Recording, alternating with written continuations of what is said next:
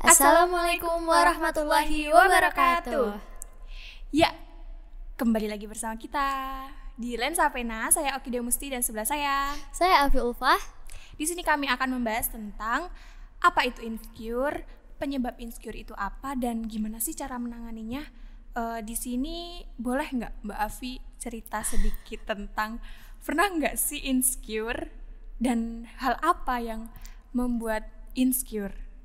Pernah banget dong pastinya, kayaknya ya setiap orang tuh pernah insecure, tapi banyak juga teman-temanku yang bilang aku tuh nggak pernah insecure. Kayak mungkin ada beberapa pendapat yang kayak emang ada, sepertinya tuh menurutku ya ada dua jenis insecure. Kayak insecure karena dia tuh nggak pernah pede ngapa-ngapain, terus dia jadi mundur, nggak pernah lakuin apapun.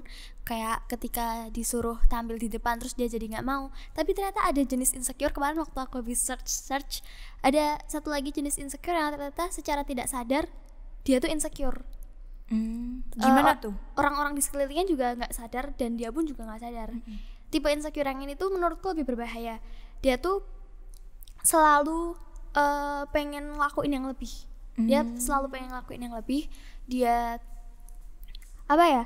Ketika dia bukan tipe orang yang ketika disuruh tampil di depan terus mundur karena dia malu. Dia malah ketika disuruh tampil di depan dia langsung tampil di depan, dan tapi dia ngerasa kurang lalu pengen tampil di depan lagi, pengen tampil di depan lagi, pengen tampil di depan lagi. Kayak seperti kecanduan gitu. Jadi dia tuh ngerasa dirinya tuh selalu kurang. Jadi dia akan biasanya tuh dia tuh punya banyak banget prestasi, dan dia selalu ngejar itu, karena sebenarnya di dalam dirinya tuh dia masih ngerasa kurang terus. Nah ternyata itu salah satu jenis insecure juga. Iya. Nah aku nih kadang-kadang sebenarnya ada pernah aku tipe yang pertama, yang insecure biasa kayak gak pede terus habis itu aku mundur gak ngelakuin sesuatu. Cuma aku lebih sering kayaknya menurutku ya, secara nggak disadari ternyata aku tuh kayaknya yang tipe yang kedua. Why? Kenapa? Karena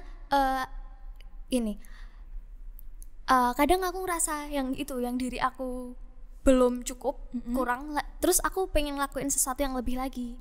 Jadi ketika misal aku udah dapet something yang aku pengen gitu, terus habis itu ketika aku udah dapet pengen itu tapi belum maksimal gitu aku ngelakuinnya. Makanya aku pengen ngelakuin lagi untuk lebih baik. Iya, sebenarnya itu di satu sisi juga kayak ngerubah pribadinya menjadi lebih baik kan, karena dia pengen selalu memperbaiki. Tapi di satu sisi ya itu tadi, dia kayak ngerasa nggak pernah cukup. Mungkin karena ya itu. Nah harus diimbangi dengan rasa syukur gitu. Iya.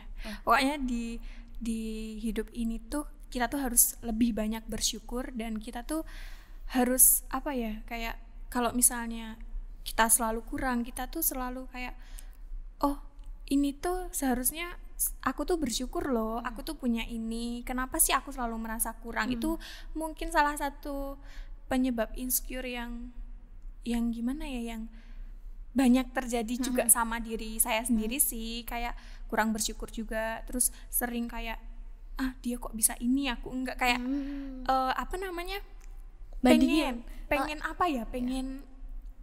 pengen aku tuh pengen loh seperti dia gini-gini, gimana ya caranya. Itu kan juga gimana ya, itu tuh selain kitanya kurang bersyukur juga itu penyebab insecure, bisa gak sih kayak gitu? Iya, karena ngebandingin itu tipe yang kedua yang tadi Mbak Afi bilang ya? Bisa dua-duanya. Ketika kita kan zaman sekarang apalagi, kok manggil Mbak sih tadi? Ya nggak apa-apa sih. Jangan manggil-manggil. Jadi ketika apalagi di era sosial media sekarang, terus kita sering ngelihat kegiatan orang lain gitu. Kita mantengin kegiatan-kegiatan orang lain, terus habis itu kita jadi bandingin diri kita sama dia. Nah ketika kita bandingin, perilaku yang kemudian kita sebagai akibat dari ketika habis kita bandingin, terus kita ngelakuin apa, nah itu bisa jadi dua tipe insecure tadi. Ketika kita habis bandingin terus kita ngerasa nggak pede sama diri kita, terus habis itu kita jadi nggak mau ngelakuin sesuatu itu, ya berarti tipe yang pertama. Tapi kalau misalnya kita kayak aku pengen jadi kayak dia, aku harus jadi kayak dia, terus habis itu kita berusaha untuk jadi kayak dia, terus bener-bener effort untuk mewujudkannya, dan ngerasa kurang terus, tapi nah itu baru tipe yang kedua. Sekarang kan banyak ya orang tuh kayak insecure tentang tubuhnya, kayak ih aku tuh hitam loh, aku tuh gendut loh, padahal kan itu kan itu kan seharusnya yang dia sadari, oh seharusnya tuh aku tuh harus kayak gini. Maksudnya gimana? Gimana sih ya? Jadi tuh santai-santai. Jadi tuh kan ada beberapa orang yang kayak nggak pede gitu loh sama dirinya sendiri, kayak kok aku tuh kayak nggak sesuai standar yang ada kecantikan atau ketampanan yang ada di society. Itu kan bikin orang kayak insecure ya. Di situ kan kayak orang, ih aku kayak gini, aku nggak pantas deh kayak gini. Itu tuh sebenarnya menurutku nggak boleh sih, bukan nggak boleh sih, tapi itu kayak tidak nantinya nggak membangun diri kita buat percaya diri. Seharusnya kita lebih menekankan ke yang, oh aku tuh meskipun aku keadaannya kayak gini nih, aku bisa loh kayak gitu. Maksudnya aku nggak terpatok sama kekuranganku doang. Kadang kan orang insecure tuh dia memandang dirinya tuh selalu kurang. Jadi kayak dia tuh nggak pede untuk nge-up apa yang dia punya, kayak bakat atau apa, padahal dia tuh punya. Tapi di sisi lain aku kan tadi juga nggak sengaja nih baca di Instagram gitu kan, dulu tuh dia tuh ada satu orang tuh, dulu dia tuh sering banget dibully pas SD, SMP, SMA, gara-gara dia tuh dekil, terus buluk, terus gendut gitu kan. Tapi dari situ dia dulu insecure banget nih, insecure banget. Dan ada satu momen dimana dia tuh berpikir, kalau aku kayak gini terus aku gak bakal berubah dong, aku bakal kayak gini seterusnya, aku bakal diejek-ejek, terus aku bakal direndahkan. Nah di situ tuh kayak dia tuh termotivasi buat, aku harus bisa loh lebih, maksudnya aku harus bisa nunjukin ke orang-orang yang ngejek atau apa itu tuh bahwa mereka tuh salah, mereka tuh seharusnya tuh gak kayak gitu. Dan tiba-tiba setelah dia kuliah itu tuh bener-bener dia tuh berubah drastis. Bukan dia yang dulu yang dekil itu, tapi dia tuh jadi kayak ya cantik. Malah cantik. Terus orang-orang tuh nggak nyangka kalau dia itu ya dia yang dia kenal dulu yang dia ejek itu. Jadi kayak selain juga dari diri kita sendiri, orang lain tuh juga harus kayak yang jangan loh, aku tuh kalau mau ngomong harus hati-hati gitu, jangan sampai omonganku tuh nyakitin orang lain gitu. Kayak faktor orang lain selain diri kita tuh juga perlu sebenarnya. Jadi itu kan kayak insecure kan juga, misalnya si A ngejek aku nih, ih itu gini. Itu kan malah jadi aku beban ya. Selain diriku sendiri aku udah insecure, tambah orang lain kan jadi insecure. Jadi kayak orang lain juga perlu sih. Ya nggak sih menurut? Iya benar banget. Ya orang lain, tapi kita nggak bisa ngontrol orang lain parahnya. Iya. Tapi lewat ini kita bisa mengedukasi banyak orang buat supaya mereka tuh harus menjaga mulutnya nih, kayak mulutmu harimaumu untuk dia tuh diem gitu. Aku tuh suka gemes gitu kalau ngeliat orang-orang yang sukanya tuh ngejudge orang lain, apapun itu, baik fisik atau tingkah laku atau apapun. Harusnya caranya ngomong tuh harus lebih baik. Terus yang ceritanya Oky tadi itu kayak ngingetin aku sama aku pernah lihat YouTube-nya Didi Kobusher sama pacarnya. Jadi mereka tuh pernah ngomongin soal ini, body shaming. Tentang apa itu? Yang body shaming tadi, body shaming itu jadi ketika orang tuh ngerasa insecure, terus habis itu dibully, terus habis itu kita kayak ngerasa harusnya tuh mereka nggak dibully. Terus banyak campaign love yourself karena banyak diawali dari banyaknya body shaming. Terus habis itu ada muncul campaign love yourself. Itu ada suatu yang agak masalah di situ. Masalahnya? Jadi gini. Kan tadi orang yang dibully gara-gara dia mungkin tidak sesuai dengan standar society, terus dia berubah akhirnya. Dia berubah agar agar sesuai dengan apa yang dibangun society. Kayak dia jadi kurus, terus dia jadi putih, terus dia jadi cantik. Pokoknya cantik sesuai society. Yang dulunya gak sesuai society jadi sesuai society. Nah terus campaign Love Yourself ini lebih ke ya udah kalau misalnya gue gendut terus mau lo mau ngapain, ya udah aku mencintai diriku apa adanya kayak gitu kan. Jadinya banyak orang menyalahgunakan campaign Love Yourself itu untuk mereka nggak berubah gitu, untuk mereka nggak berubah jadi yang lebih baik. Mereka jadi berlindung di kata Love Yourself itu, berlindung di campaign Love Yourself itu untuk males-malesan kayak. Padahal tuh sebenarnya, gitu.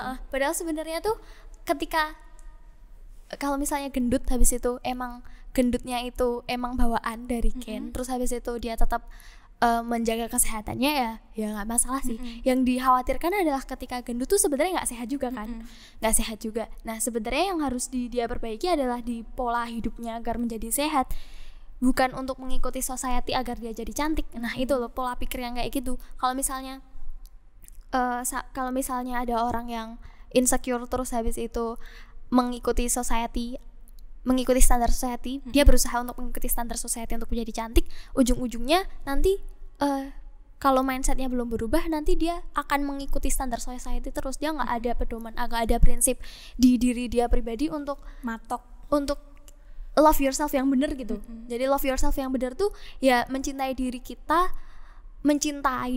bener-bener kayak kita mencintai gimana ya? Kalau mencintai juga nggak tahu sih arti mencintai itu sebenarnya apa. Masih dini banget buat ngerti kata mencintai, tapi tuh sayangi diri kita tuh kadang bukan dengan membiarkan diri kita malas-malasan, bukan dengan membiarkan diri kita terlalu bekerja keras juga, tapi semuanya tuh seimbang gitu, cukup kayak mengizinkan diri kita untuk berubah menjadi lebih baik versi diri kita, lebih baik. Ini juga ribet banget sih, lebih baik versi siapa, lebih baik versi society kah, lebih baik versi kita yang kayak gimana. Mungkin kalau lebih baik versi kita nanti kita sendiri punya standar-standar yang salah. Paling bener lebih baik versi siapa kalau menurut Oky? Kalau aku sih, kalau awal untuk motivasi dulu itu tuh aku ngelihat apa sih yang salah dari diriku dari komentar, maksudnya dari pendapat orang lain ke aku tuh menurutmu tuh gimana. Nah setelah aku kayak termotivasi memperbaiki, aku di situ matok standar untuk diriku sendiri. Oh aku tuh kalau misalnya aku ngikutin orang lain terus, aku juga akan kebawa arus terus, dan itu tuh emang nggak akan ada habisnya. Jadi kayak oh kemarin aku udah nemu pendapat dia tentang aku, aku berusaha memperbaiki nih. Nah tapi di tengah-tengah itu aku kayak matok, oh aku tuh nggak boleh lo keluar dari batas ini, aku tuh harus kayak gini, soalnya ya ini diriku ya, meskipun orang kan pendapat itu kan menurutku tuh semua orang bisa, termasuk diri kita sendiri bisa berpendapat kepada orang lain. Jadi kayak kalau orang-orang yang lebih maksudnya yang orang-orang kan ada tuh ya yang dia tuh selalu mikirin pendapat orang lain, padahal tuh itu tuh sebenarnya juga nggak bagus kalau kita mikirin pendapat, aduh kok jadi grogi ya, kita mikirin pendapat orang lain terus tuh juga sebenarnya nggak bagus. Nanti di diri kita sendiri jadi kayak tertekan gitu. Jadi kayak menurutku termotivasi orang lain dulu baru versi diri kita sendiri. Sebenarnya tadi aku pengen kamu jawab lebih baiknya versi Allah sih. Oh iya itu jelas. Kayak lebih baik versi Allah tuh kita bisa baca di Al-Quran sama Sunnah ya. Terus habis itu di Al-Quran sama Sunnah aja tafsirnya ada berbagai macam. Terus kita disuruh milih gitu kan, kita mau milih yang mana. Terus balik lagi kita udah netapin standar yang mau kita jalani, patok. Itu pakai itu apa yang Allah mau. Terus habis itu diterapin di diri kita. Nah kita nyamannya di mana? Kalau itu tadi karena banyak versi, beragam versi, terus ya beragam banget versi tentang apa yang Allah mau. Lebih baik yang senyaman kita aja. Aku juga pernah ngalamin itu. Aku mikirin apa kata orang lain. Menurut aku itu sangat penting, apalagi kalau orangnya tuh spesial gitu buat di hidup kita ya, kayak keluarga ibu bapak kan, kita ibu bapak kakak adik keluarga, ya someone special juga kan, tuh berpengaruh penting gitu. Kalau omongan mereka tuh kayak berpengaruh penting, kita nggak bisa mengabaikan gitu aja kan, kita nggak bisa mengabaikan gitu aja walaupun kita tuh sebenarnya nggak nyaman. Terus ketika kita udah ngomong kita nggak nyaman juga, kadang-kadang tetap ada paksaan gitu untuk kita tetap harus ada di standarnya mereka, padahal kita tuh nggak nyaman untuk ada di standar itu. Nah di situ ya udahlah, nggak, ya harus saling ngerti, terus tetap aja kita harus tetap jadi diri kita sendiri dimanapun dan kapanpun itu. Kalau aku mau tanya nih Ki, aku tuh kalau ngelihat kamu nih, ngelihat kamu udah kenal lama banget, terus saya tuh ngelihat juga sosmed kamu, kamu tuh kayaknya kamu tuh kayaknya bukan tipe orang yang insecure deh. Tapi jarang ya. Aku sebenarnya juga.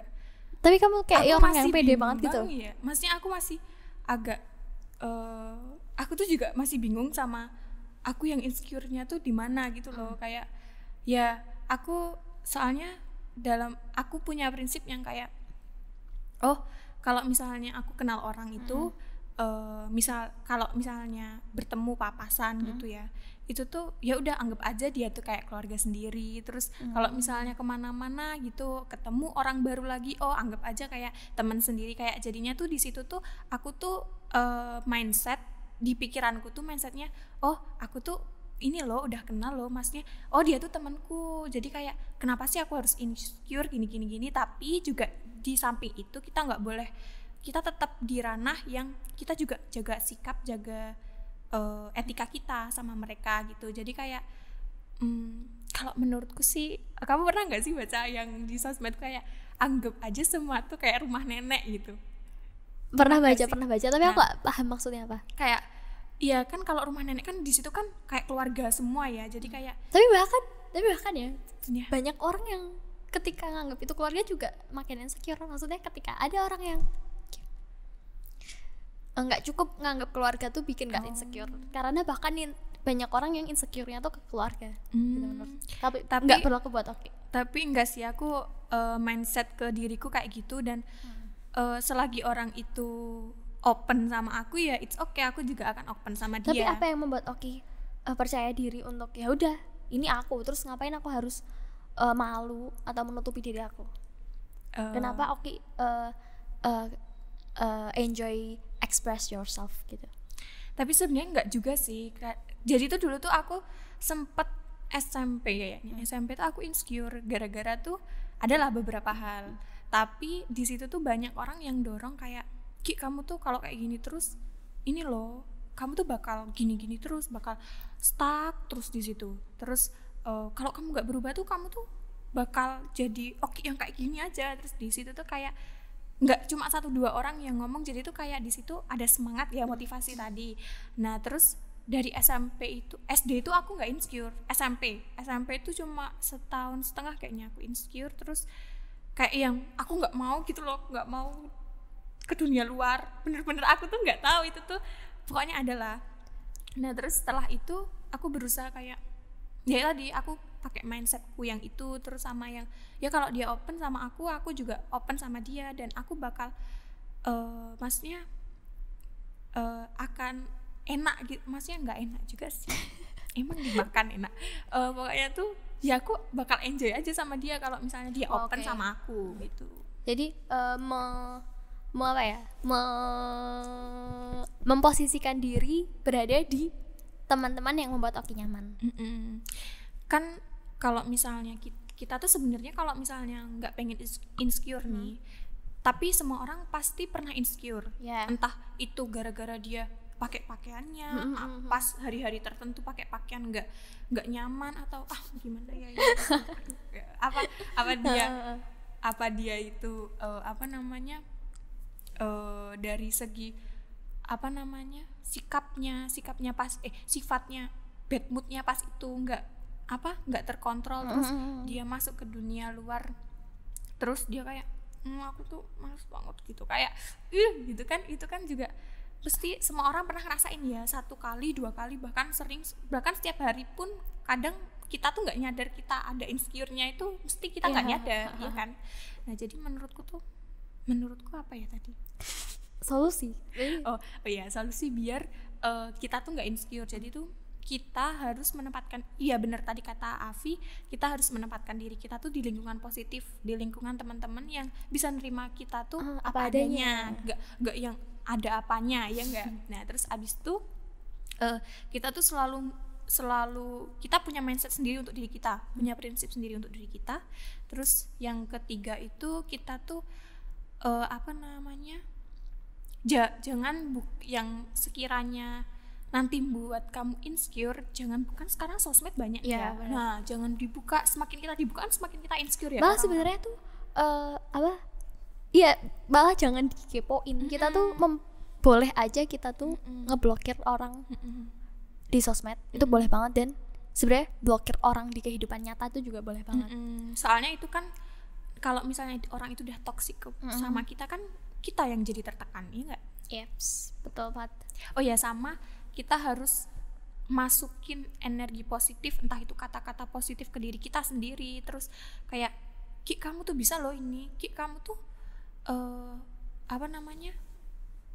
kamu tuh harus, bukan sih, kalau harus kan kita mematok ya, Ki ini loh kamu tuh harus kamu cinta sama diri kamu sendiri, kamu tuh misalnya kamu tuh cantik, kamu tuh pinter, kamu tuh baik. Ya sebenarnya mungkin itu tuh kayak patokan gitu loh untuk energi-energi positif, kata-kata positif, kata-kata positif itu perlu kita katakan ke diri kita sendiri sebelum ke orang lain. Jadi kamu cantik ya, ketika kamu mikir kamu cantik, kamu cantik.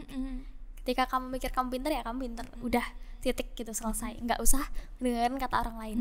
Tapi kadang-kadang ada, itu tadi, kita harus punya patokan mana yang harus didengerin, mana yang enggak, agar kita tuh improve gitu. Kalau misalnya kita tadi stuck di kita tuh apa yang kita katakan, kita cantik, kita pikir kita cantik terus udah, terus kita pikir kita pinter terus udah, tapi kadang apa yang kita pikirin tuh nggak sesuai sama apa yang ada.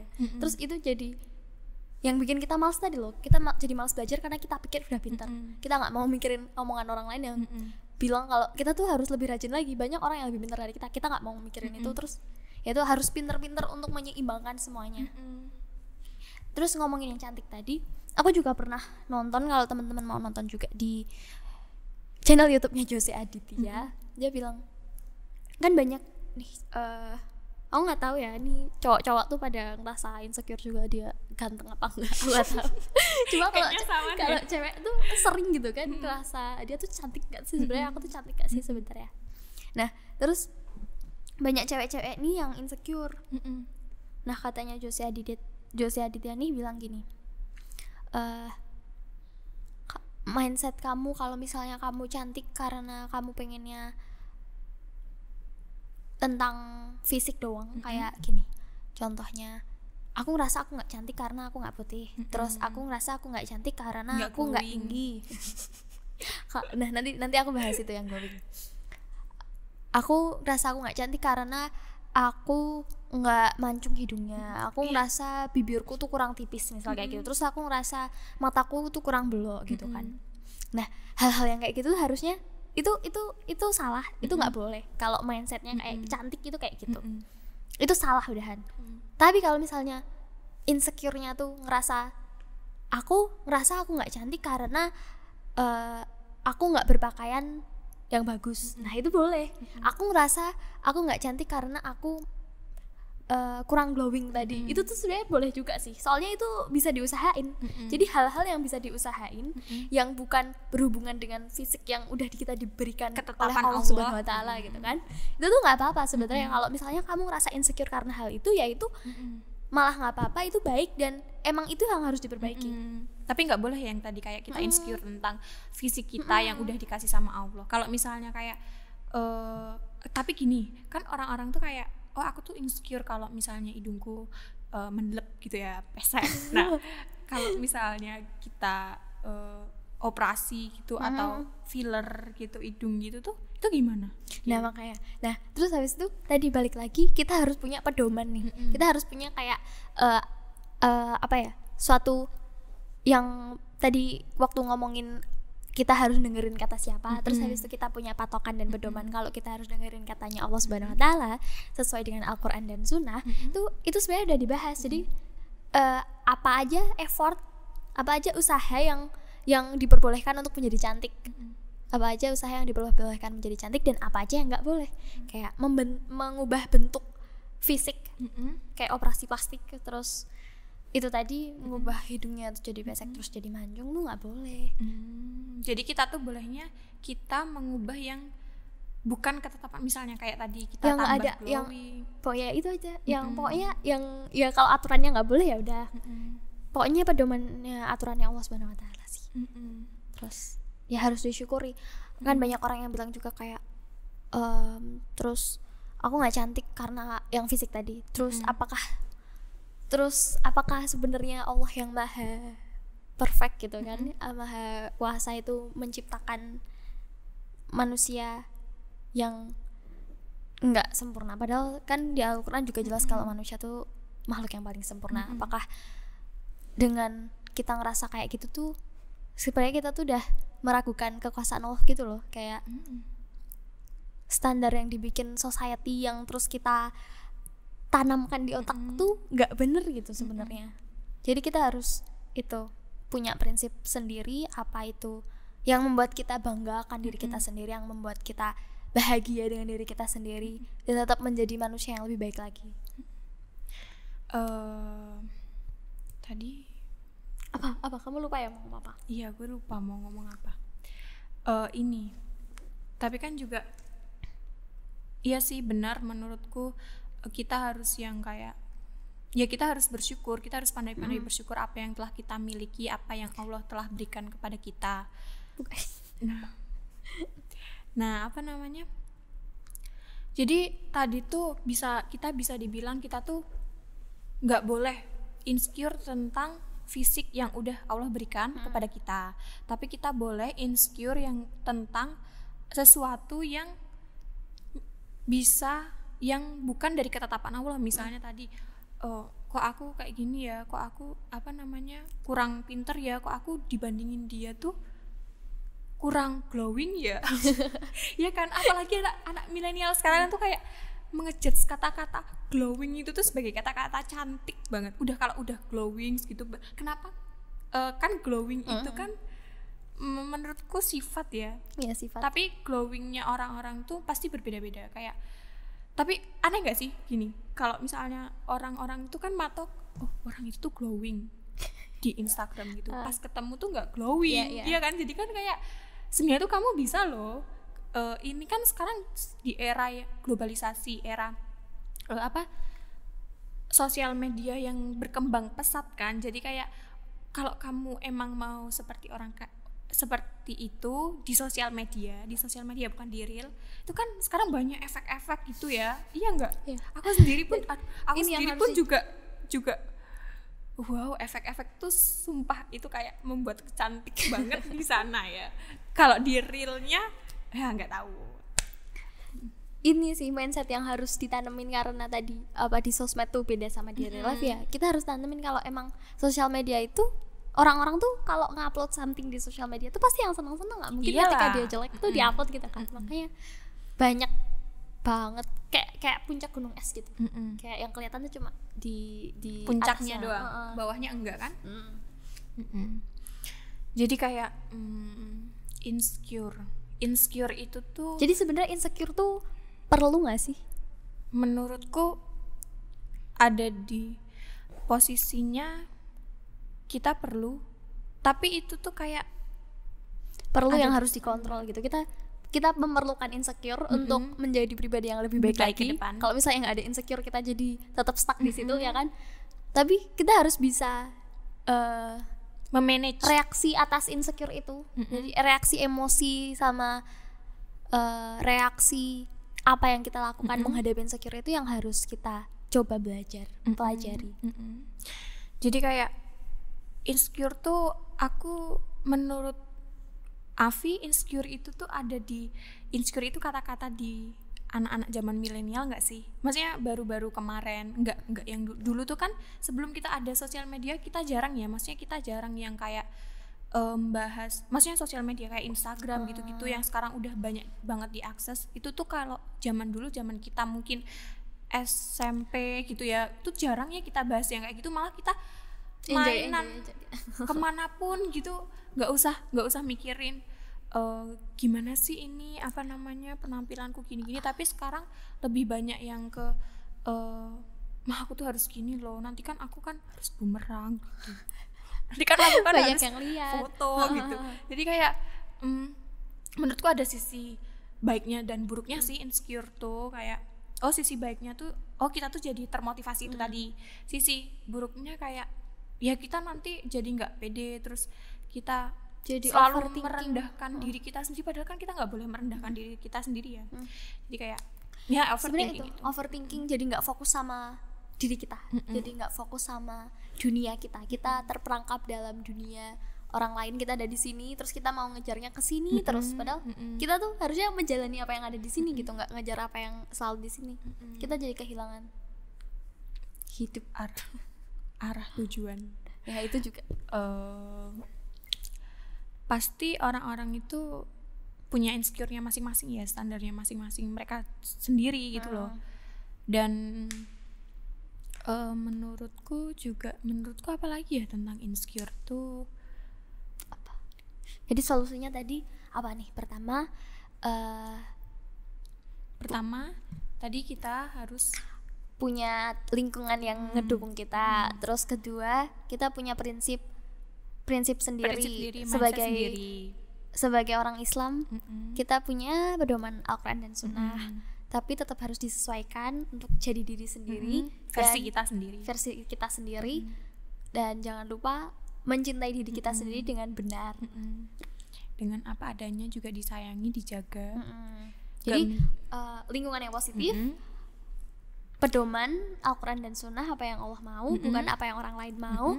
Terus love yourself, lalu apa lagi nih? Dan banyak ya, tapi yang keempat tuh tadi kita menyalurkan kata-kata positif untuk diri kita sendiri. Ya, itu masuk ke love yourself. Tapi iya sih. Sama yang sih. Keempat itu kontrol emosi. Itu masuk love yourself nggak sih? Pokoknya love yourself udah. Love yourself udah kayak semuanya. Iya. Pokoknya kalau udah ngomong love yourself tuh, kamu tuh bakal banyak banget kayak ya kamu tuh harus cinta sama dirimu sendiri, kamu tuh harus bangga sama dirimu sendiri, kamu tuh harus membuat dirimu positif, kamu ya pokoknya semuanya udah tercakup dalam itu. Betul banget. Iya nggak? Iya. Jadi udah kayak satu resep. Dan gitu. Love yourself tuh ternyata nggak sesederhana dan sesimpel itu, makanya kita harus belajar seumur hidup kita, sepanjang hidup kita harus belajar untuk mencintai diri kita sendiri sebelum orang lain.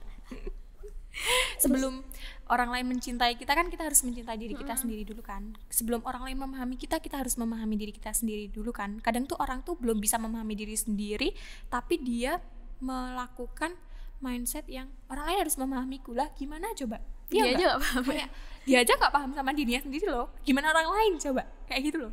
Jadi kayak ya gitu sih tadi solusinya. Beberapa solusi, mungkin ada solusi lainnya, mungkin teman-teman juga punya solusi lain. Nanti untuk teman-teman sendiri komen nanti ya, bisa solusi. Komen di YouTube solusinya apa, dan bisa kalian bagi pengalaman pernah insecure apa sih di kehidupan kalian, insecure yang terus bagaimana kalian mengatasinya kalau udah bisa ngontrol itu insecure kayak gimana. Jadi tentang insecure ini udah. Kayaknya tuh kalau misalnya mau dilanjutin bakalan panjang banget tentang insecure ini, nggak ada habisnya. Jadi kita ambil kesimpulannya tadi, maksudnya nggak kesimpulan sih, panjang banget ya tadi, cuma cerita disimpulin karena justru panjang banget terus habis itu disimpulin. Jadi insecure itu semua orang pasti mengalaminya. Insecure tuh banyak bentuknya, secara sadar ataupun nggak sadar kita tuh pernah insecure. Terus di sini pun kita ada kayak insecure-nya enggak sih? Bener. Iya enggak sih? Iya. Kita di sini kayak ngomongnya tuh aduh nanti takut salah ngomongnya gimana ya gini, soalnya kan selain kita di sini serba dadaan gitu. nggak pakai kisi-kisi, kita kan juga nggak ngeliat, jadi kayak oh harus ngomong apa ya habis ini ya gitu kan. Jadi menurutku semua orang tuh punya insecure masing-masing sih. Iya nggak sih? Iya, pokoknya semua orang punya insecure masing-masing, cuma bagaimana kita bisa mengontrol itu. Tadi solusinya dari kita ada 3. Pertama pedoman Al-Quran dan Sunnah, Allah, pokoknya apa yang Allah mau bukan apa yang orang lain mau. Terus habis itu lingkungan yang positif, lingkungan positif. Oh, positif. Terakhir kedua ini harus dibungkus dengan love yourself, gitu. Ya benar sekali. Jadi itu yang bisa kami sampaikan di sini. Terima kasih teman-teman udah mau dengerin. Mungkin kita banyak salah perkataan atau pas cerita tadi, aduh kita ngelantur gitu. Maaf ya, atau mohon maaf sebenarnya alurnya tuh nggak lurus gitu kan? Iya, alurnya belok-belok kanan kiri gitu ya, kayak jalan kan nggak ada ya semuanya yang lurus gitu aja kan, nggak ada. Nanti kalau lurus mentok nabrak. Ya sekian dari kami, mohon maaf bila banyak kesalahan. Wassalamualaikum warahmatullahi wabarakatuh. Dadah.